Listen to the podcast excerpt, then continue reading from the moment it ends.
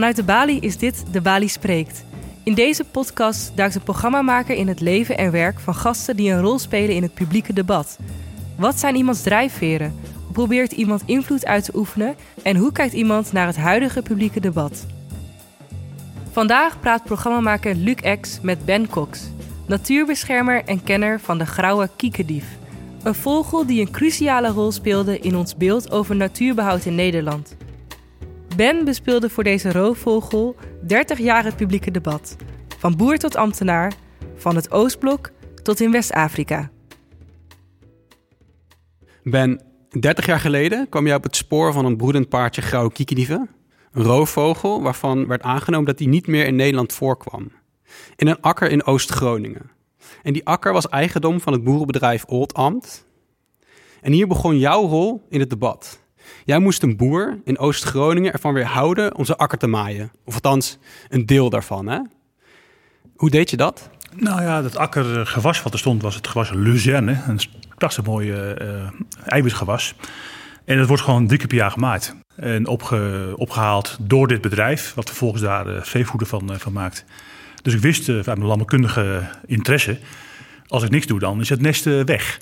Want maaien is dodelijk voor de grauwe Uh, ze hadden op dat moment eieren. Ik had ze gevonden de, kort daarvoor. Een nestje met drie eieren. En het was, ik was natuurlijk buitengewoon verbaasd dat zo'n mooie vogel ergens in een, in een akker broedde aan de rand van de Dollard, een natuurgebied uh, bij de Waddenzee.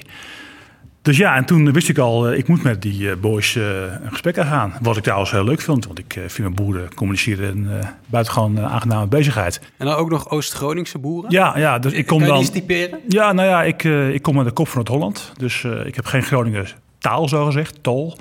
En vervolgens ja, moet je dan praten over iets wat ze niet kennen. Een roofvogel, zeldzaam. Uh, man en man, uh, hartstikke, hartstikke warm buiten met een kijker om zijn rood hoofd en lazen aan. Weet je, dat niveau. Hè? Want jij kwam aan, ik zal even Ja, beschrijven ja. voor de luisteraars. Je bent lang, Ik ben vrij eh, lang, ja. eh Toen nog, energiek. Toen nog zeer atletisch, maar eh, dat, was de, dat was andere tijd. In 1990 hebben we het over.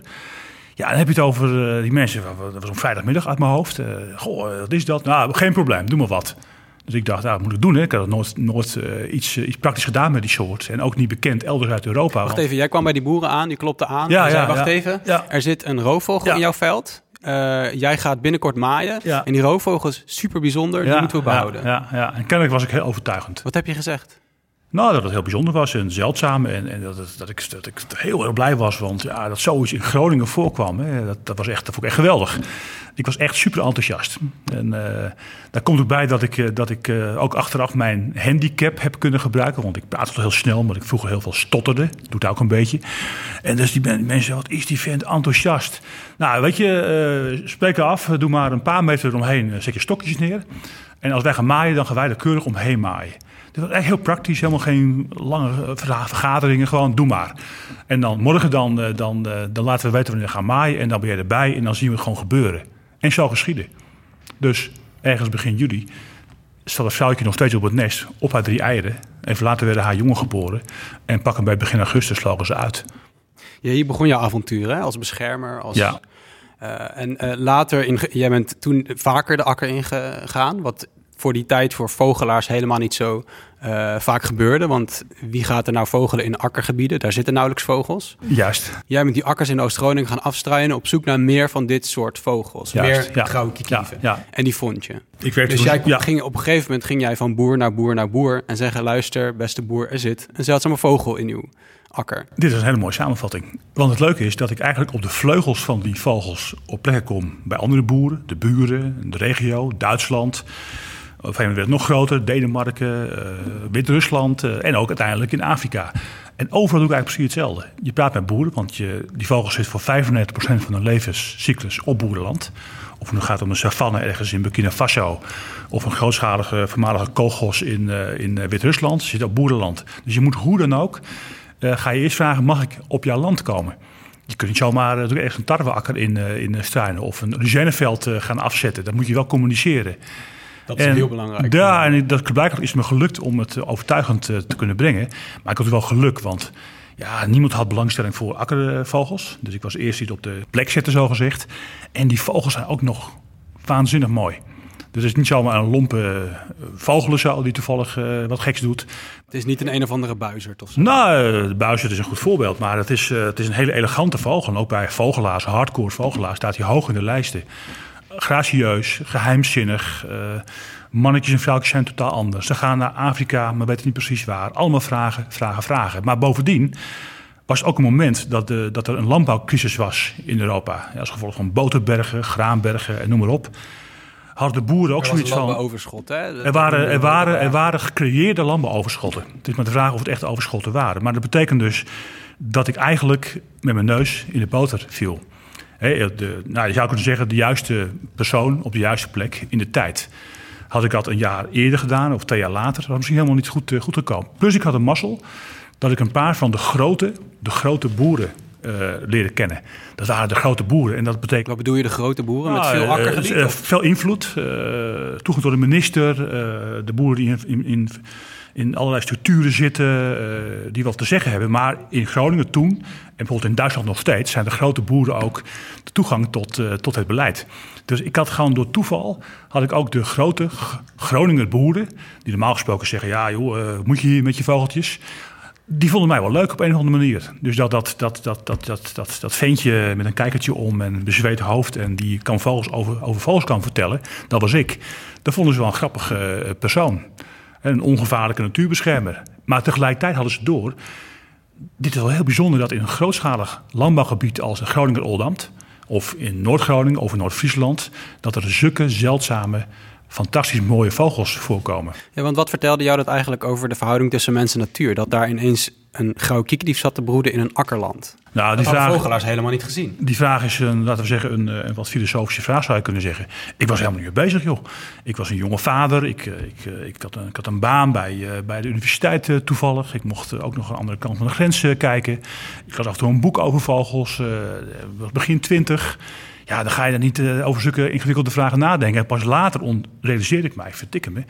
Het is wel een verhaaltje dit. En ik hou er erg van om... Wat bedoel je daarmee? Het is wel een verhaal. Nou ja, je, je bent als eerste bezig om uh, vogelbescherming te organiseren in akkerbouwgebied. Ik was de eerste en nog steeds een van de weinigen.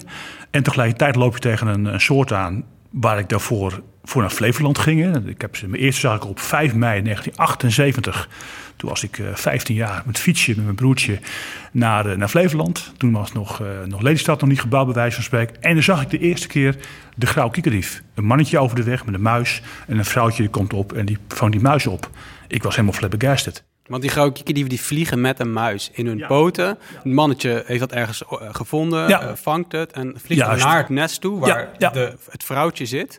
En dan komt en, er een prooi over. En dan komt er een prooiovergave. En dat, dat vrouwtje die hoort dat het mannetje aankomen. Dat maakt een heel zacht geluid die wij niet eens kunnen horen. Die komt van het nest af. Laat het nest even in de steek natuurlijk. In dit geval in de Burgkamp. Dat is nu een natuurgebied geworden trouwens. Uh, vlak bij de Oostvaarderplassen. En, en dat vrouwtje weet dat het man aankomt met een prooi van 30 gram. Moet je nagaan, ze is zelf dan ongeveer 3,5 ons. Dus het is een kleine vogel met lange vleugels. En dat is haar, eh, dus het mannetje moet haar voedsel geven. Eigenlijk een heel uh, ouderwets systeem zou je kunnen zeggen. Zij zorgt voor de eieren en de jongen en hij zorgt voor het voedsel. En zo, en zo geschiedde dus. Mijn eerste waarneming was gewoon, ik ging speciaal van naartoe. Want er was een gerucht dat in Flevoland, waar toen nog iets van 40 paar broeden of zo, dat ze daar voorkwamen. En ik dacht, daar, daar blijft het bij.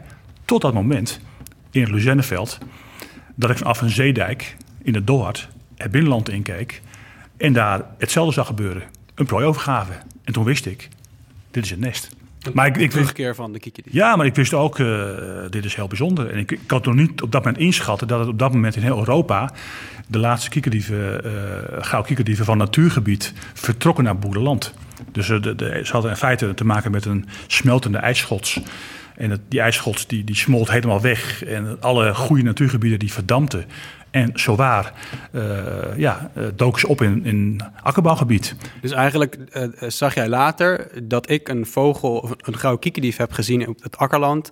Dat betekent dat de grauw kiekendief op een groter gebied van natuurgebied ineens intrek neemt ja op een gebied waar het voorheen nooit kwam. En pas later ontdekte ik, want in begin jaren negentig uh, begon in Frankrijk mensen dat te realiseren, in Duitsland, uh, dat het op een grote schaal plaatsvond, dus op Europese schaal. Uh, en dat in, op dat moment was het Europees landbouwbeleid overal werd er land uit productie genomen, braak gelegd heet dat. Ja, dit gebeurde in 1988. Ja, ja. De Europese Commissie Ja. besloot, we moeten wat doen aan de overschotten in de melkindustrie en in de boterindustrie. Ja, en de graanmarkt, hè, dus En de eh, de akkerbouw. En dat betekent dat dat heeft dan een paar jaar tijd nodig dat die muispopulaties kunnen opbouwen. Wat Ontstaan. gebeurde daar? Er werden akkers bloot eh, drooggelegd en natuur keerde terug. Nee, de akkers die waren functioneel, maar die werden uit, uit, eh, uit productie eh, gehaald. En eh, daar stonden dus eh, een, ja, een, een bonanza aan, aan voedsel. Rust, ruimte, maar bijvoorbeeld ook broedende velduilen, broedende blauwe kiekerdieven, onwaarschijnlijke aantallen eh, veldleeuweriken. De fameuze roodpotvalkinvasie was met 400 exemplaren in Groningse het allerbelangrijkst. Het was fantastisch. En ik, ik deed me gewoon het werk en in mijn vrije tijd ja, zat ik op de goede plek. En was ik getuige van iets heel bijzonders. En achteraf gezien ook eh, voor het eerst dat er werd nagedacht over eh, agrarisch natuurbeheer, zoals het toen nog heette, in grootschalig akkerland. Dus ik ben ook een beetje daardoor, laten we zeggen, toevallig eh, heb ik dat eh mee helpen ontwikkelen. Dus we hebben de context. Jij daar als jonge Ben komt in een, een, een, een nieuw soort natuur terecht, namelijk de, het herintreden van natuur- en landbouwgebied. Ja. En jij ziet die gouden kiekendief. En jij kreeg de boeren ook nog aan boord. En toen met jouw Ja. enthousiasme. En dan hebben we de beleidsmakers, want die Ja. heb je ook nog nodig. Hoe Zeker. kreeg je die aan boord? Nou, ook hier weer geluk. eh, want ik ben er heel sterk van dat in de natuurbehoud in het algemeen... moet je geen grote stappen zetten zonder dat je weet waar je het over hebt. Dus ik ben heel van de markt van... eh, nou, je moet wel eh, onderzoek doen en monitoring doen om stappen te kunnen zetten. Maar we wisten al dat die braaklegging van de Europese Unie... die zou in 1993 zou stoppen. Dus iedereen paniek en eh, nou, wat gaat er gebeuren? Maar voor die tijd eh, had ik al hele goede contacten met, eh, met mensen van het ministerie van LNV... het ministerie van Landbouw, wat tegenwoordig weer zo heet, gelukkig. En die waren enthousiast. Dus in 1992 had ik de eerste bussen uit Den Haag en Bussel op bezoek. Die vonden dat fantastisch. Want die heb jij gebeld of zo? nee, Of, nee, dus de, de- ik heb ik geluk gehad dat iemand in, een, in een krant een heel goed stuk schreef. Die vond het ook interessant. En, eh, ja, en, en, en dat stuk, dat werd overal werd het, eh werd het. Over het succes van het braakliggend terrein. Nou, vooral over dat, dat, je, dat blijkbaar het mogelijk was om in intensief akkerbouwgebied ook nog wat te doen voor natuur. En dat was natuurlijk zo. En toen gingen ambtenaren die bellen. Toen nog eh, zonder mobiliteiten. Dus je werd gebeld op je gewoon telefoon s'avonds laat. Dan kunnen we komen dan en dan. De eerste ministers komen langs. De alle leidinggevenden van het ministerie heb ik ongeveer wel, wel leren kennen. Jij zette ze in een En bus en, toen jij werd het kom we beleid. gaan rijden. Nou ja, ik zeg kom maar langs. Zo, zo, daar en daar dan, eh, dan, eh, dan wacht ik jullie op en hebben een excursie. Dan gaan we daar even koffie drinken. Laat En dan kom je zien. met beleidsmakers die helemaal niks beleidsmakers. hebben met vogels en Totaal. muizen. En, nee, totaal niks. Maar wel interessant vond. Wat ga je ze vertellen dan? Nou ja, eh, dat je in de, in, de, in de gangbare, reguliere, producerende landbouw, die intensief is, ook nog wat kunt doen voor bijzondere natuurwaarden.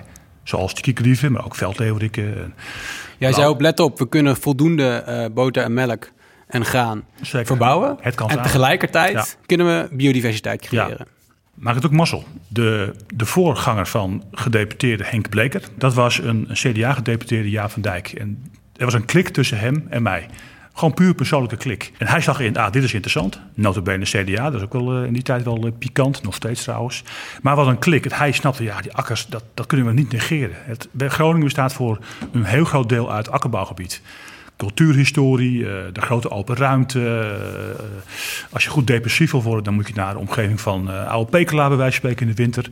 Maar tegelijkertijd is het ook een gebied waar nogal wat zit aan natuurwaarden. Patrijzen, gele kwikstaart en dus ook, begin jaren 90, die gouden kiekerdief. En die gouden kiekerdief werd eigenlijk daarmee een soort, laten we zeggen, een soort ja, metafoor voor kansen in productielandbouw. En toen ontstond ook het idee van dit moeten we regelen, want die braaklegging die gaat weg. Laten we kijken of we met akkerranden en, en andere maatregelen wat kunnen doen voor, de, voor het behoud van die soort. Nou, dat is een klinkend eh, succes geworden. Dus jij had boeren aan boord, je had beleidsmakers Ja. aan boord En wetenschappers. en wetenschappers. Ja. En vrijwilligers. En boerinnen. En kinderen van lagere scholen. Je werd overal gevraagd om, om het te vertellen. In rokerige zaaltjes. Had je de wind mee of was je zo goed?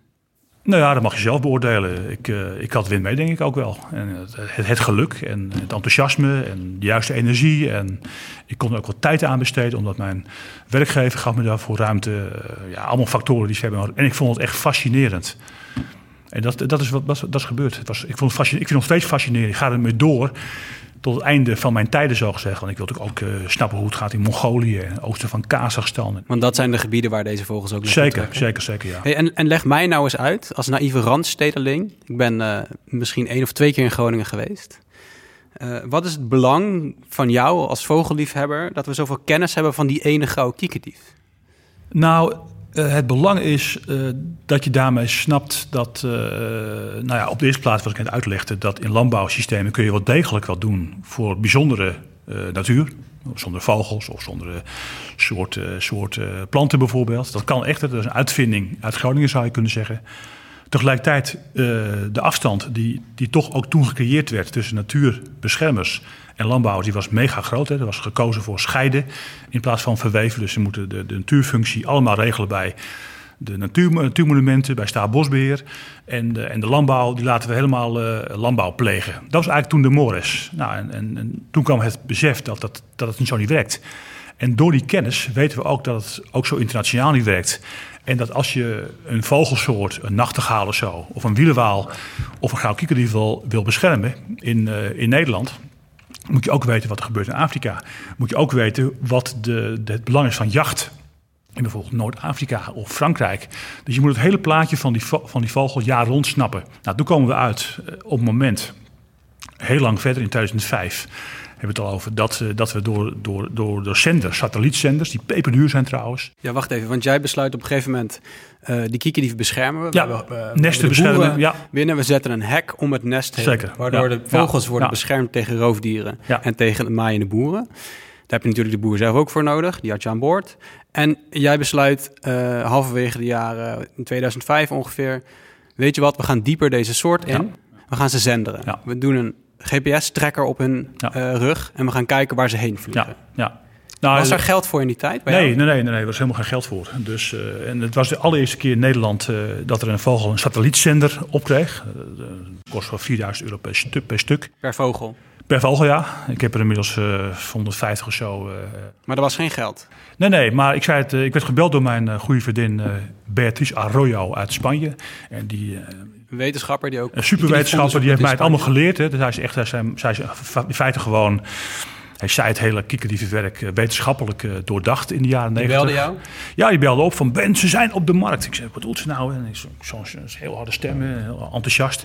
Ik zei, wat dan? Ja, de eerste satellietzenders die, die, die, die klein genoeg zijn voor de kikkerdief, 12 gram, die, zijn, die kun je kopen. Ik dacht, shit. We hadden toen wel uh, met de Universiteit van Groningen een uh, fantastisch promotietraject met Christian Triewijler. Zij heeft ook het wetenschappelijke deel, uh, laten we zeggen, ontwikkeld samen met, met andere mensen. Maar tegelijkertijd... Dus de technologie bracht jou een ja, klein genoeg ja, om op de rug van een vogel ja, te binden, om te volgen waar hij naar Afrika naartoe gaat. Maar ik nooit vergeten, geen geld. Ik, het was geen geld, het was in mei en toen, toen dacht ik, ik kan geld gaan aanvragen. Dat duurt dan drie, vier maanden. Zeg ik, kijk, mensen krijgen nee. Dus ik belde mijn voorzitter op die overigens akkerbouwer uh, was en is nog steeds. En ik zei, uh, Willem, uh, we hebben een kans. Ik wil zenders kopen. Twee. Ja, we hebben geen geld. Ik zei, maar als het mij niet lukt... Ik was net, mijn stichting was net officieel gegrond. Dus we draaiden net een paar maanden. De stichting om de, de stichting ja. En uh, dan mag je mijn salaris inhouden uh, het einde van het jaar. Jij zei, ik heb een vrijwillig project. En je zei tegen je baas, ik moet het hebben. Ja, Hou mijn salaris maar Ja, en, maar op dat moment uh, werd ik al een beetje betaald. Met nog iemand anders erbij. Een beetje subsidie van de provincie. Ik zei, Willem, dit is een kans. Dit is zo geweldig. We moeten die zenders meteen bestellen. Nou, en zo zei nou, als jij dat zegt dan... ik vind het prima dat jij je salaris niet krijgt het einde van het jaar. En toen ben ik gaan bellen met allerlei, allerlei geldpotjes. En ik had binnen een paar telefoontjes dat geld uh, bij elkaar ge gebeld. Is dit een beetje het geheim van uh, opiniemaker Ben Cox? Het bespelen van het publieke debat? Dat is gewoon beginnen, keuzes maken? Nou, dat is een interessante vraag. Want ik denk wat, wat mij een beetje onderscheidt uh, van uh, de gangbare natuurbescherming... dat is toch een subsidiegedreven systeem, zou je kunnen zeggen... dat ik wat meer bedrijfsmatig denk. Van als je een kans hebt en je hebt wat geld, of je hebt nog geld nog niet, dan, dan doe je een gokje. Maar het gokje is wel, had ik wel 20 centers uh, willen hebben. Ja, dat was een gok geweest. Maar tweede kan wel uit. Bovendien moet je eerst weten of die het wel aan kan, die zenders. Dus, en bovendien is de allereerste keer in Nederland. Moet je toch een beetje over nadenken. Ook het debat in Nederland is dan heel gauw, uh, vogel, vogels blijven vanaf. En ik kreeg zelfs boze brieven van dierenbeschermers. En ik kreeg zelfs... zelfs Omdat het zielig ja, ja, ik, ik, ja, ik, heb, ik, ik, ik werd gewoon bedreigd van die tijd. Dat is echt heel vervelend. Maar ik dacht wel, als we dit niet doen, dan gaan we nooit snappen wat die beesten doen op weg van Groningen via Spanje bijvoorbeeld, Marokko, naar bijvoorbeeld Mali en weer terug. En dat wisten we niet. Dat, wat je las je in de handboeken, de grote dikke handboeken uit Duitsland, Engeland, bleek achteraf te zien appelflauwkul. Dus wil je weten wat er gebeurt tijdens de migratie, de trek en overwintering, wat heel cruciaal is, zit dus in de Sahel, niet een hele vrolijke uh, regio in de wereld, daar moet je wel weten waar je het over hebt. De Sahel is net een regio boven de Sahara. Ja. Die loopt van oost naar daaronder, west. Daaronder, ja. Is, dus echt, uh, je hebt de Sahara gaan ze over, Sahara, ja, Sahara, ongeveer 500 kilometer breed. Het begint in Dakar, zou je kunnen zeggen, gaat dan door de Indische Oceaan. Fantastisch gebied. En minder erg dan we dachten. Dat is wel een interessante uitkomst. Maar zonder het telefoontje van Beatrice, op die mooie uh, dag ergens in de buurt van uh, Winschoten, had ik nooit het enthousiasme gehad om meteen te bellen met mijn voorzitter. Had ik nooit kunnen beloven, ik ga aan geld komen. Had hij nooit kunnen zeggen, uh, dat gaat de kosten van je salaris. Ik zei, ik vind het best. En, dan, en zo, zo is het gegaan. Zo begon het. En jaar erop, dat stond allemaal in kranten. En alle kranten heeft het ook gestaan. We waren de eerste in Nederland, dat moet niet vergeten. Mooie vogel. Bracht ons naar Afrika, naar Marokko, naar Nigeria, naar de andere prachtige mooie oorden. En vervolgens dacht ik, ja, dit wordt een succes. Dus toen heb ik geld geregeld voor zes vogels. En ja, erop twintig vogels. En zo begon het te rollen. En zo kregen we ook steeds meer support. En gingen we ook vogels vangen in uh, Duitsland. Of in Oost-Polen of in Wit-Rusland in de laatste jaren. Met vogels vangen bedoel jij ze uitrusten met een zender... Ja, je, om vervolgens je, te kijken ja, wat ze gaan doen? Vogels vangen zomaar om te ringen, dat doen wij niet. Dat is gewoon, dat is gewoon uit den boos. Maar een vogel uh, vangen ten behoeve van lang, langjarig onderzoek... en dan leren wat die vogel jou leert... Dat hij bij de goede boeren terechtkomt. Dat hij keuzes moet maken als hij migreert. Dat hij dood kan gaan als er een keertje goed tegen zit. Dat wil je weten. Nou, nu zijn we zoveel jaren verder.